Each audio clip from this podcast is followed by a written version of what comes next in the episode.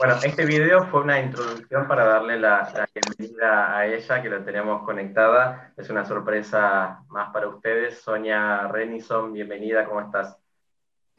Pero muy bien, encantada de que me hayan integrado a esta clase especial. Y bueno, miraba de vuelta el video con ustedes y bueno, me encanta, me encanta esto de una ruta que une casi, casi a la mitad del país. Buenísimo, gracias. Este, por, tomarte el tiempo y, compartir con nosotros. Eh, ella fue nominada por la, Organización Mundial de Periodismo Turístico el, año pasado, no, el año pasado, 2019, como una de las periodistas más influyentes este, en, el periodismo de viajes y periodismo turístico. Ahora también está nominada para el premio Pasaporte Abierto este, 2020 por su trayectoria. Y Sonia, si querés agregar algo más de tu currículum, por favor, adelante.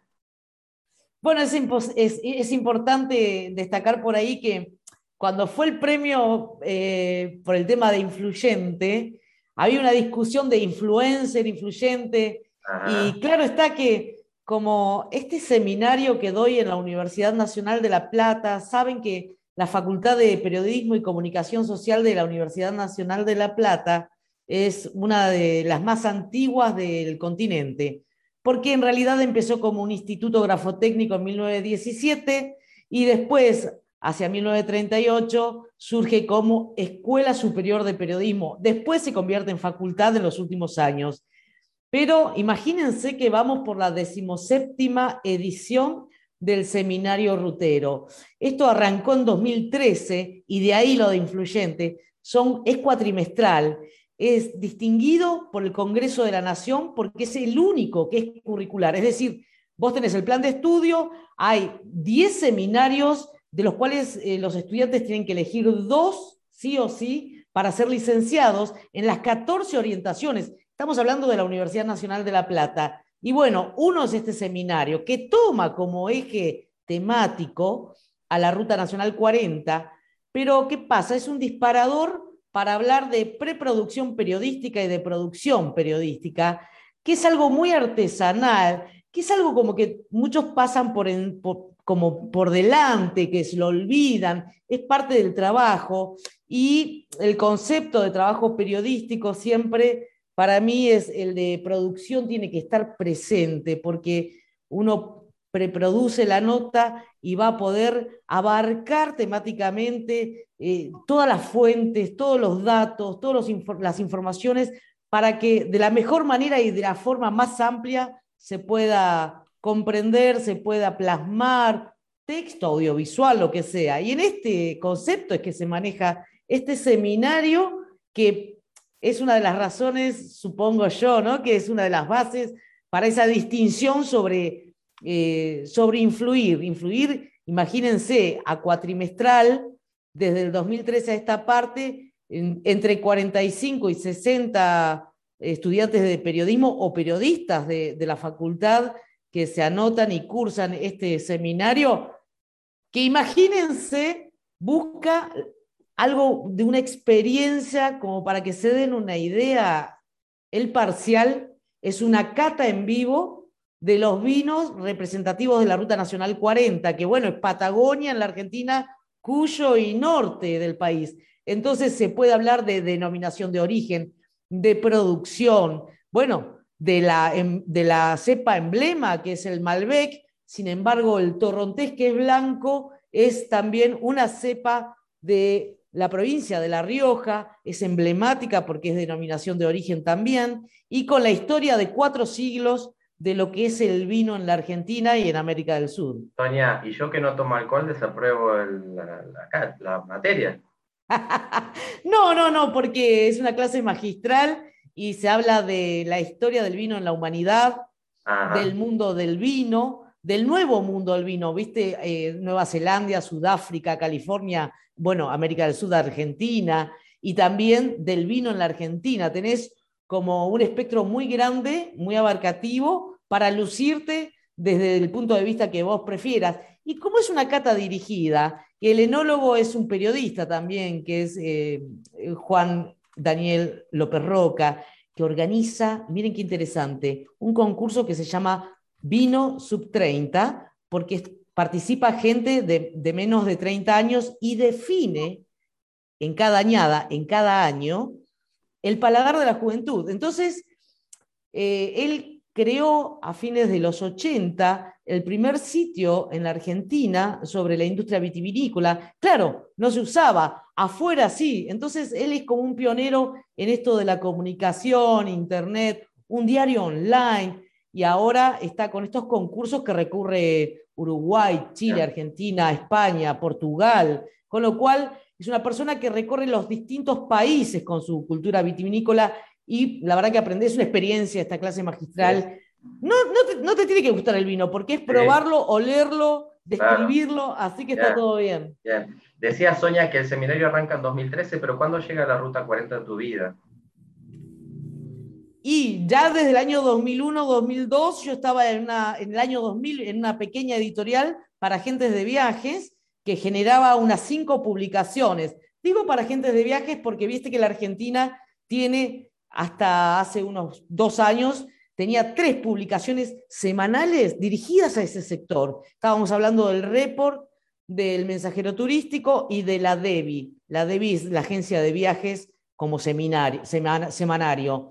Entonces, en ese mundo yo entré en una editorial que hacía uno de estos tres, eh, una de estas tres publicaciones y hacía cuatro publicaciones más. Trabajaba muchísimo. Yo venía del mundo de la crónica policial. Estamos hablando del año 2001 con la crisis económica de la Argentina. Y entonces, por la noche escribía de policiales y por la mañana escribía de turismo y me pareció que era muy, muy interesante poder explotar desde lo productivo y económico esta actividad, esta industria. Y entonces dije, cuando yo pueda, me voy a dar el lujo de, escribir sobre todas las aristas que comprende este mundo. Y fue así porque en el 2004 pudimos diseñar desde cero cosas que te pasan muy poco en la profesión, una revista de información general que permaneció en el mundo editorial durante 15 años que era la revista El Federal y estaban los kioscos de revistas de todas las provincias del país. Entonces, eran secciones eh, móviles, diríamos. Eh, tenías de travesía, de economía, de emprendedores, de historias de pueblos, eh, una brújula al final de la revista. era la parte que yo me dedicaba. La ruta 40, como va desde Iune, Cabo Vírgenes en Santa Cruz, que es el extremo continental más austral de la Argentina y del continente, hasta La Quiaca en Jujuy, pasamos por Santa Cruz, Chubut, Río Negro, Neuquén, Mendoza, San Juan, Catamarca, La Rioja, Tucumán, Salta, Jujuy. Todo esto es el perfil. Arranca en el mar, se une a la cordillera en Río Turbio, Santa Cruz, y al pie de la cordillera va a desplegar hasta el kilómetro 5.200 en La Quiaca, 5.196 si quieren, pero uno va, entra y sale de los pueblos. Este gran corredor, imagínense que une la historia del planeta Tierra con los parques nacionales, la historia de los pueblos originarios desde Tehuelches, Huarpes, Diaguitas, Atacamas, Collas, Ranqueles, Mapuches, la historia de los pioneros que llegaron a América del Sur entre 1700, 1800, 1900, los españoles. Bueno, hasta el día de hoy y tenemos todos los centros de esquí, la explotación lanera, la historia de la Patagonia rebelde, el pelo de guanaco, la carne de oveja, la carne de guanaco, los caminos del vino, los caminos de los olivos, todo lo textil, todo lo de las cerámicas, el capañán. Tenemos una mixtura que esto permite, y cada vez que uno viaja, y eso es lo que pasó en el año 2000, yo llegaba a Mendoza Capital para hacer una nota para esta revista y vos llegas a Mendoza y estás en la Ruta 40, porque la Ruta 40 entra a la ciudad capital de Mendoza, en Cuyo. Lo mismo pasa en San Juan. Y después, a medida que avanzó el tiempo, propuse en la revista El Federal hacer 40 días por la 40 y todos dicen, bueno, pero ¿quién tiene 40 días? Bueno, pero como era una revista nueva, yo había estado desde el número cero y tenía acumuladas vacaciones de tres años. Entonces dije, bueno, Nobleza Obliga lo ofrezco como, como sección fija. Y piensen ustedes, me llevó cuatro meses preproducir este viaje, o sea, minuto a minuto, kilómetro a kilómetro, vuelo hasta Río Gallegos, capital de Santa Cruz, de allí cómo llegar al Cabo Vírgenes, por donde pasó en 1520 Hernando de Magallanes, hay un faro, hay una reserva, una pingüinera. Bueno, cada tramo unido como un sistema de postas y cada poblador, cada estancia, cada pueblo, ciudad, me iba contando y me iba mostrando. Lo que yo ya había cubierto entramos, lo uní todo en un recorrido de 40 días por 40, que, claro, que surgió como sección fija, que duró, lo que decíamos al principio, durante dos años, eh, unas 148 notas, semana tras semana, kilómetro a kilómetro. Yo llevé un fixture de máxima y de mínima de cobertura. Iba con un fotógrafo. Para mí es muy importante viajar en equipo. Es decir, el fotógrafo puede explotar a full el tema de la imagen, el periodista puede concentrarse en su labor. Estábamos explorando en ese momento, era el 2006, explorando al máximo la primer cámara digital de alta gama, así que los colores de la fotografía fueron saturados. De ahí surgió el primer libro, vamos por el tercer libro, y a medida que pasaron los años, en cada retorno a una provincia integrante de este gran corredor, nos permitía ir actualizando hasta el día de hoy, que yo llego a San Juan por X tema, pero una escapadita a la ruta a un emprendedor, a ver cómo sigue, creció, no, no está más, cómo sigue el hotel que tenían previsto hacer, cómo sigue adelante o si no está más. Esto me permitió ir actualizándolo todo el tiempo. Bien, vos hablabas en el, en el video de introducción, mencionaste de la importancia de conectar con la gente, ahora también traes eh, a colación el tema de, toda la historia que hay detrás de la, de la ruta. Eh, pero ¿qué es lo que pasa o te pasa a vos o cómo conectás con la naturaleza, con esos lugares que te vas encontrando? ¿Cómo lo registrás? Es muy importante también conocer que la Argentina es eh, uno de los países que tiene muy desarrolladas, aunque parezca mentira para algunos, los parques nacionales y las reservas, que son un estamento menos de protección, pero que pertenece a algunas provincias. En ese marco, cuando yo hablaba al principio de la historia del planeta, los glaciares, Talampaya, Laguna de los Pozuelos, las yungas, los cardones, son todos parques nacionales que uno va recorriendo a medida que avanza.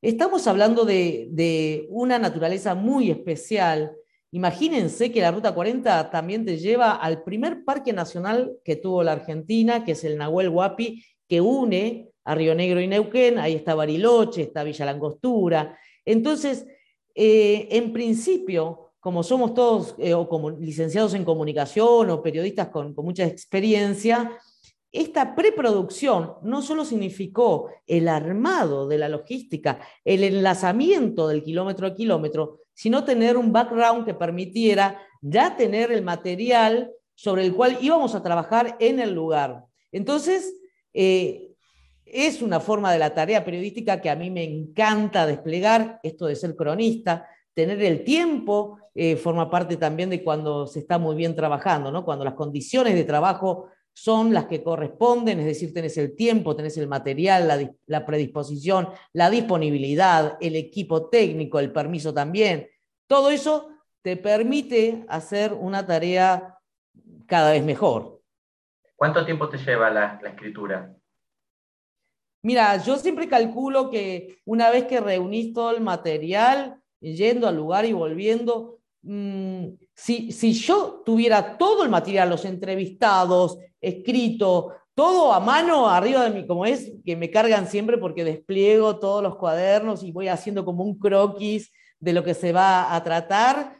Eh, son unas cuatro horas para hacer el armado de la nota, pero necesitas un par de días más para leer, editar, corregir y siempre, viste, que le vas cambiando y cuando tomás distancia del material, lo volvés a leer en voz alta y encontrás mil cosas para cambiarle. Pero sin embargo, como una base, si, si tuvieras todo súper, en cuatro horas resolvés unos 12.000 caracteres, pero yo trabajé seis años en una agencia de noticias donde escribía 14 notas en seis horas y que tenías que tener mucha velocidad para encontrar la fuente, resolverlo. Estamos hablando que una agencia de noticias, los cables, eh, con un máximo de 4.000 caracteres, estamos hablando de, de un trabajo muy instantáneo que si bien admite la variedad de fuentes, eh, también te exige una premura, apuntar directamente. Esa experiencia de la agencia de noticias es un poco lo que uno repite hoy con otro lenguaje,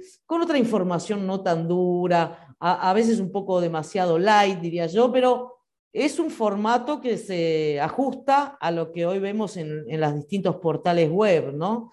Sin embargo, el ejercicio en agencia de noticias te permite tener formateada la cabeza para encontrar el título y el copete automáticamente. Llega un punto que hablas, hablas en formato periodístico, es terrible. Hablas, eh, llegas a un lugar, te interesó lo que la, cerámica que está trabajando el artesano y ya sabes que con cuatro preguntas vas a resolver cinco párrafos y ya estás. Ya estás. Exacto, es cuestión de entrenamiento, eso no, no, se aprende en la universidad, digamos, sino que, que trabajando. Sonia, ¿es distinto ser mujer en este ambiente a, ser hombre?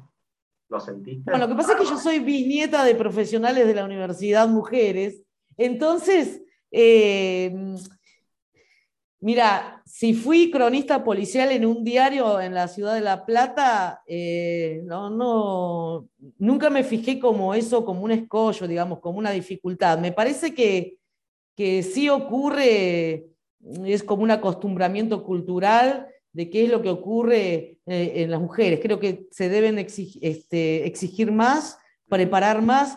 Miren, hoy en día cuando miro, justo que estuvieron las Olimpiadas, eh, miraba los, programas de deportes en muchos de los cuales hay gente muy joven, todas mujeres, que son muy sólidas en sus comentarios y en sus, cuando las dejan hablar y en sus relatos. No estoy hablando de fútbol, ¿eh? estoy hablando de todos los deportes en general y me parece increíble que, las mujeres tengan que esforzarse el triple para que en ese pequeño segundo puedan lucirse con lo que dicen. Y bueno, me parece que ya está cada vez más instalado y que tendría que relajarse todo el mundo, ¿no? Porque las que somos mujeres, no, no nos parece algo raro porque nacimos así y estamos trabajando desde los 18 años, o sea que qué sé yo, viste, mis abuelas tenían sus profesiones como físico-químicas. Tengo una tía de 87 años que es ingeniera nuclear y, cuando surgen estos temas tan actuales se mueren de risa porque, qué sé yo, ingeniera nuclear. Claro, sí. Este, volviendo a la, a la ruta, ¿conoces alguna experiencia similar en el mundo? Sí, sí, en el mundo, bueno, y en Argentina hay muchos. Imagínate que Em, algunos se ofenden cuando yo hablo de la ruta como algunos, viste cómo se usa ahora en, las redes que te critican, te, agreden, tipo, no te adueñes, Federico Kim se hizo primero. Bueno, le digo, yo a todos les digo, mi, tengo una tía que en este momento tiene 84 años y que en los años 70 se recibió de odontóloga en la Universidad de La Plata también. Somos de Quilmes y todos estudiamos entre Buenos Aires y La Plata. Y cuando se recibió se compró su primer eh, auto cero kilómetro, que era un Fiat Bolita. Para el que no sabe de qué se trata, es un Fiat 600 redondito. Ahora hay uno como que, que, eh, hace como un homenaje a ese modelo, que es muy moderno, pero digamos que ella salió a ablandar ese auto en ese entonces, había que ablandar a los autos en las rutas, había que salir a andar, ¿sí?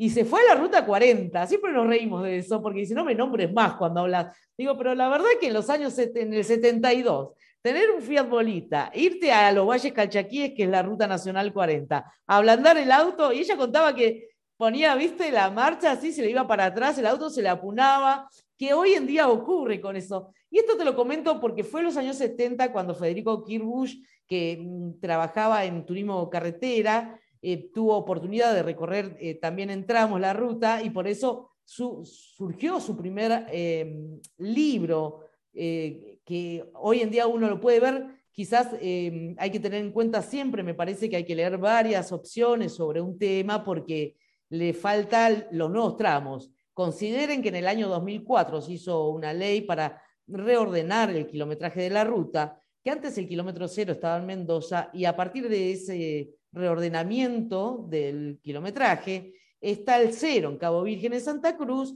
y el último kilómetro, en el kilómetro justo en la plaza, en la Quiaca, Jujuy, está el cartel que te dice 5.194. Pero hablamos de más de 5.200 kilómetros porque hay tramos que todavía no están definidos. Uno está en Salta cuando se une a Jujuy, hay otra partecita en San Juan que hicieron un asfalto hace dos años y, ahora lo tienen que hacer de vuelta. Bueno, y, también en una partecita de Mendoza. Con lo cual, siempre estamos hablando de un gran corredor. Y un gran corredor desde el aspecto turístico es lo que ocurre y lo que abraza esta ruta, a un lado y al otro del camino. No es que uno va por la ruta y van, está todos los cartelitos de los pueblos. Por ejemplo, hay tramos que uno tiene que hacer unos 70 kilómetros para llegar, ¿viste? Vos vas por la ruta 40. El Calafate en Santa Cruz es otra ruta la que te sumerge dentro de la ciudad turística. No es que vos eh, en la banquina ya entrás eh, ¿no? o sea, hay que comprender estas distancias enormes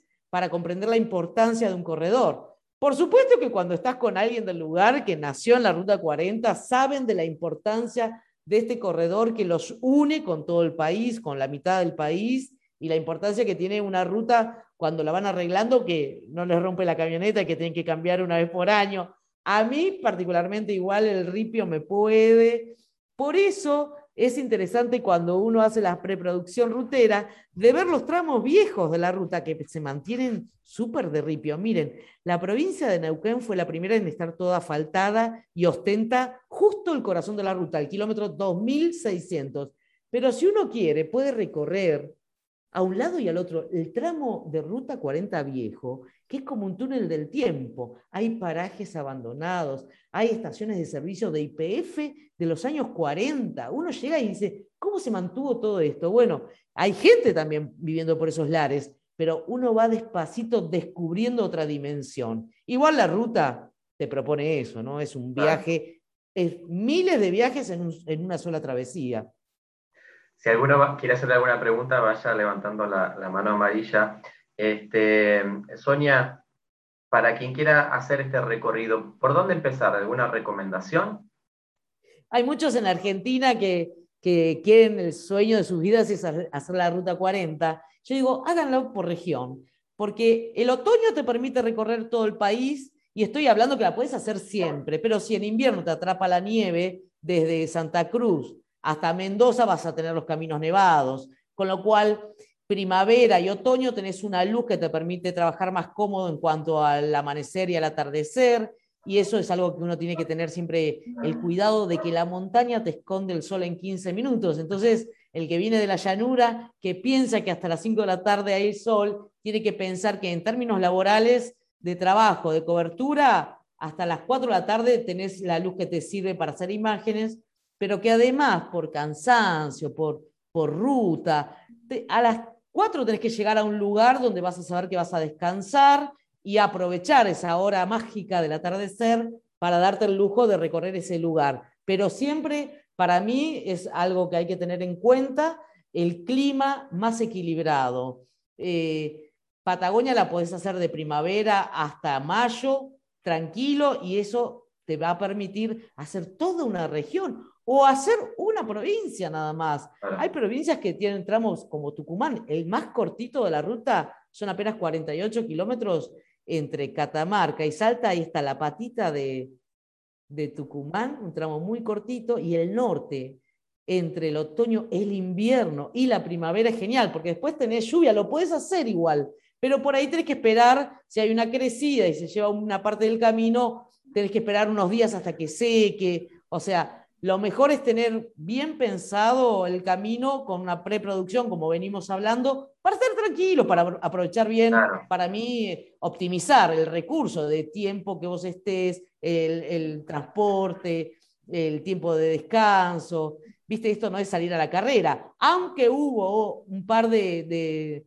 propuestas de rally cross country, que era el desafío Ruta 40, que ojalá se vuelva a realizar que lo hacían en otoño-invierno y que se hacían 500 kilómetros por día. O sea que en 10 días tenías la ruta 40 completa. Claro, pero no hacían el trabajo que vos tenés que hacer periodístico, digamos. Este, claro, además, además vos la recorres y pasás por, qué sé yo, Salta, Payogasta, los pimientos secándose al sol. Te querés quedar ahí, ¿no? Decís, bueno, ya pasé por Payogasta. No, te querés quedar ahí, charlar con el que recoge los pimientos, con el que lo muele. ¿Viste? O sea, el camino se te va abriendo con un montón de experiencias que querés decir, bueno, ¿cuándo vas a volver?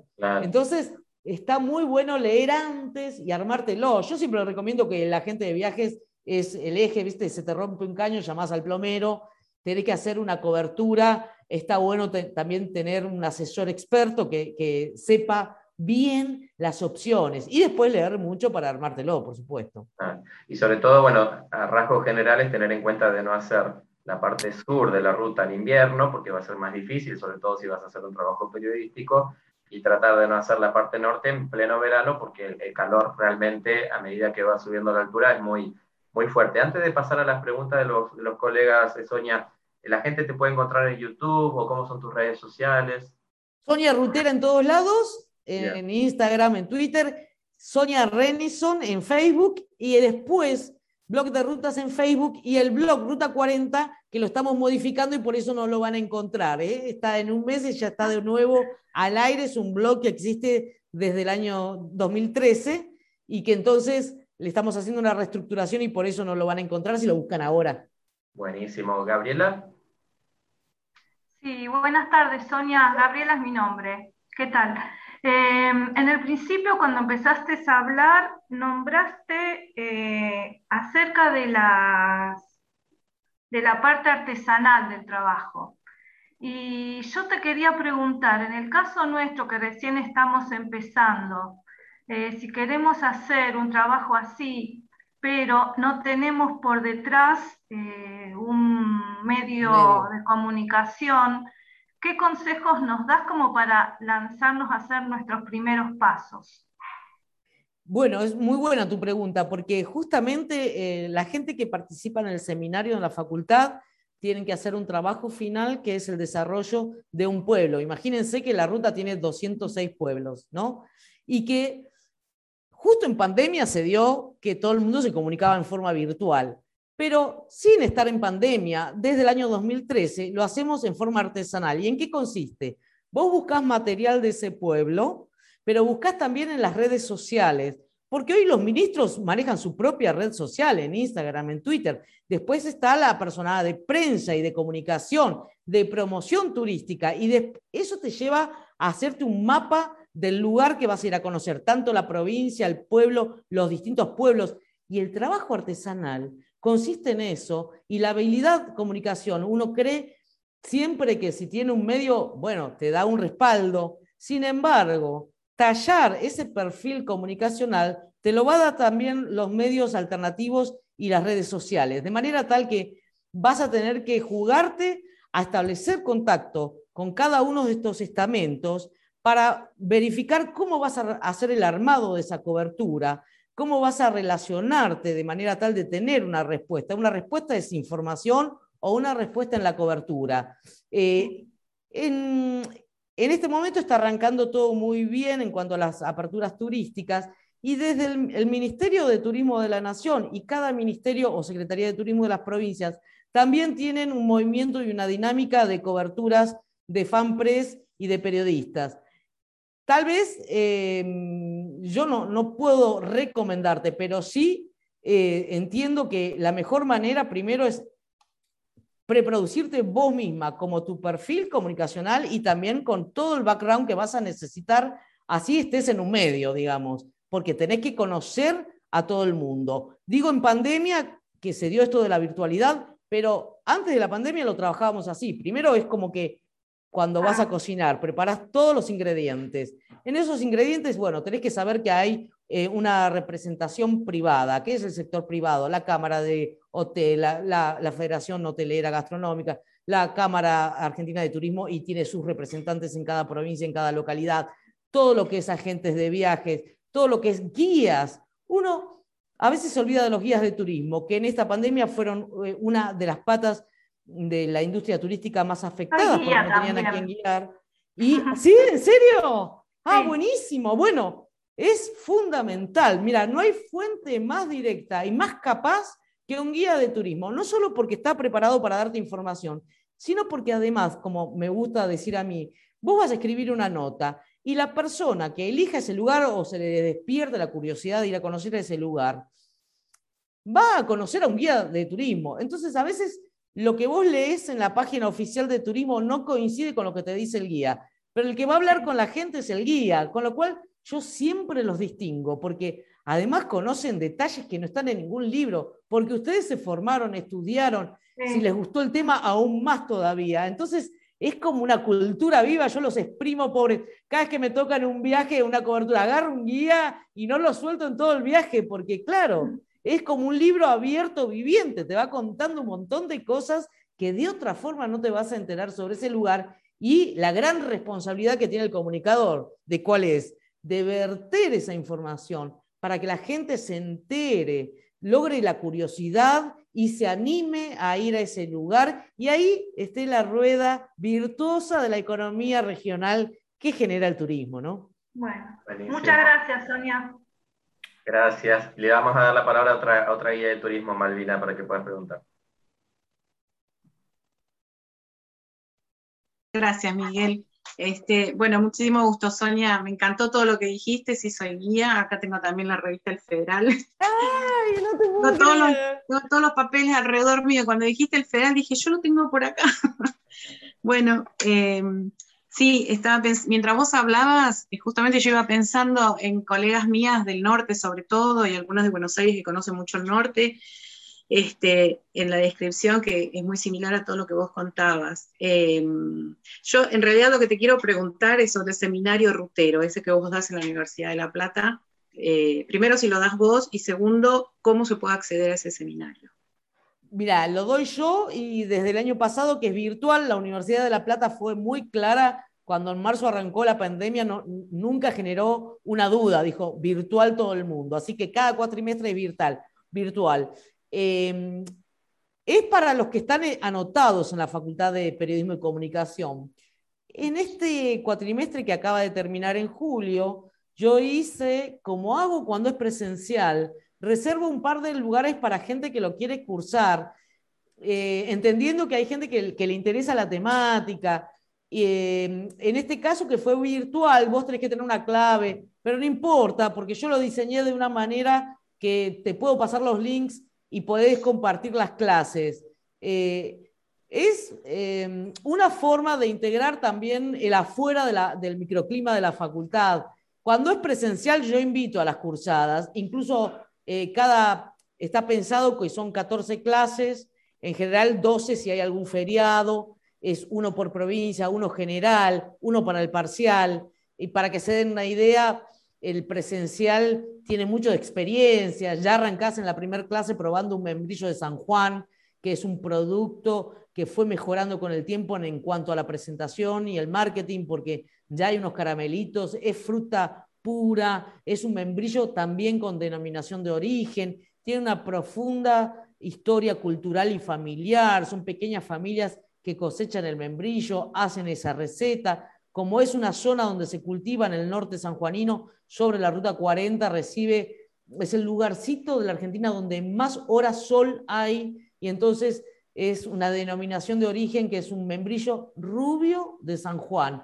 Por eso el ladrillo de membrillo es clarita, es un color ámbar. Eh, los membrillos son muy oscuros, el que uno compra en lata en el supermercado en Buenos Aires tiene un color rojo bordó, tiene un poquito por ahí de colorante. Y en el caso este es puro. ¿Por qué te lo cuento así? Porque todo esto que te estoy contando, más 40 eh, familias emprendedores con el teléfono y el celular, uno puede probarlo y describirlo al membrillo. Es una pequeña experiencia, pero puede ser apenas un recuadrito en una nota. Ahora, si ahí profundizamos y llamamos a los emprendedores al recorrido para ver dónde se puede ver cómo se fabrica y se elabora ese dulce, ya estamos haciendo una historia que si le sumamos esto de la denominación de origen, que es muy nueva, es de hace seis años atrás, imagínense que puede ser, vos mostrabas la tapa de la revista del Federal, puede ser tapa de una revista como la del Federal, claro que sí.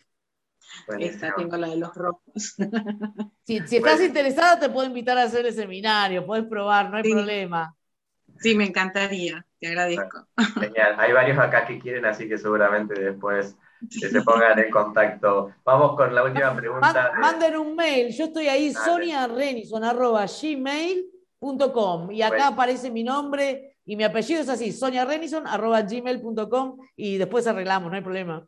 Buenísimo, gracias. Vamos con la última pregunta de Jacqueline.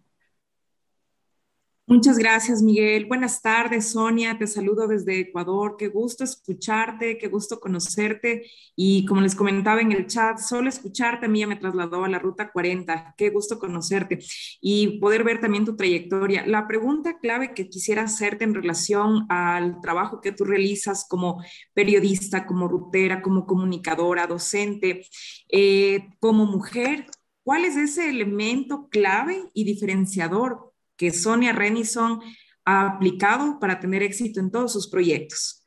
Muchas gracias. bueno, el, éxito para mí es estar contenta con lo que yo hago, ¿no? Para otros el éxito es ser millonario. Pero eh, en general, eh, la facultad donde yo estudié, la Universidad Nacional de La Plata, tiene una profunda formación social, socioeconómica, muy política, y que mm, te permite estar muy abierto, tan abierto que pasan 20 años y me convocan a dar este seminario, que es de esta forma como lo brindo, así como la cata de vinos, así como el membrillo, hasta vemos audiovisuales de avistaje de aves, eh, siempre hay algún invitado, eh, un experto en el tema relacionado con el turismo, relacionado con la naturaleza, relacionado con la comunicación, pero... Eh, no sé, soy de Tauro, no sé si eso, muy tesonera, no. Hemos tenido que remar muchísimo. Es Latinoamérica, no está ajeno ninguno de los países a la realidad argentina. Es, eh, no conozco otro país, ¿viste? Cuando te dicen, no, porque allá, porque acá. A mí me cuesta como le costó a toda mi familia y como le cuesta a todos mis colegas. Eh, eh, cada medio tiene su, su forma. Mira, y en este momento fue una casualidad que, por ejemplo, e, en, la televisión pública de la Argentina, una productora quiso buscar un libro de viaje, justo se cruzó con el libro de la Ruta 40 que yo desarrollé con el fotógrafo Alejandro Bullot, que en la tercera eh, edición lo desarrolló Editorial Planeta. Entonces, a partir de ahí me llamó y ahora una vez por semana estoy en la televisión pública los martes hablando de un tramito de la Ruta 40. Digo, para mí eso es exitoso. Lo que es exitoso es que a la gente le interesa y se anime a viajar y en este momento de pandemia lo haga con su propio vehículo, con su familia, con sus amigos o con un motorhome y dar a conocer siempre al que menos posibilidades tiene de salir en, alguna etapa de un diario centenario. Yo digo, eh, como periodistas también podemos colaborar a este ciclo virtuoso de la economía regional y es brindar al que se esfuerza, porque para mí, y fíjate vos cómo se une ser cronista policial al de turismo, es estar en el lugar de los hechos, ser cronista, no estar ahí hablando, percibiendo, transmitiendo lo que estás viendo, porque como comunicador tenés esa gran responsabilidad, estás vos ahí, y darle a conocer a un gran número de personas, no todos están con esa posibilidad que te dio la vida gracias a tu profesión de llegar a ese lugar. Bueno, llegaste a ese lugar. ¿A quién vas a, entrevistar? A todos. Cuanto más posibilidades de entrevistar tengas, mejor. Más tiempo, más trabajo, pero vas a dar todas esas fuentes, le llamo yo, que son al emprendedor, al que tiene un hotel cinco estrellas, al que tiene un, un, pequeño hospedaje rústico, al que tiene un camping, porque estás brindando la mayor posibilidad de abanico para que la gente elija, ¿no? Eso es como aportar a la democracia, dar gran mayor de posibilidades para que todos puedan tener una opción. Y de eso se trata. Para mí el éxito es eso, estar contento con lo que uno hace, haber elegido una profesión como esta, haberte podido formar en la universidad pública, ustedes saben que la Argentina tiene todavía la universidad pública, y que además puedas desarrollarlo en distintos formatos, televisión, gráfica, en blog, en internet, en pequeños audiovisuales, en radio, estamos en la radio, estamos en Radio Nacional, estamos en una radio por internet, estamos en una radio de internet de, Miami, siempre hablando de Argentina, bueno, porque es donde yo vivo, y estos recorridos. Pero acepto todo, entiendo que hay gente que ha recorrido 10 veces Europa gracias a esta profesión y me parece genial. A mí lo que me interesa es que en la Argentina todos podamos ir creciendo lentamente, pero que podamos participar de este ciclo virtuoso de la economía, que no es que todos ganen mucho, sino que todos puedan estar y mantenerse en movimiento. Buenísimo. Muchas, muchas gracias Sonia por tu tiempo, por tus palabras, por compartir tu experiencia con nosotros. esperamos, bueno, tenerte en otro momento y todos los que estamos acá también a la orden para lo que vos necesites.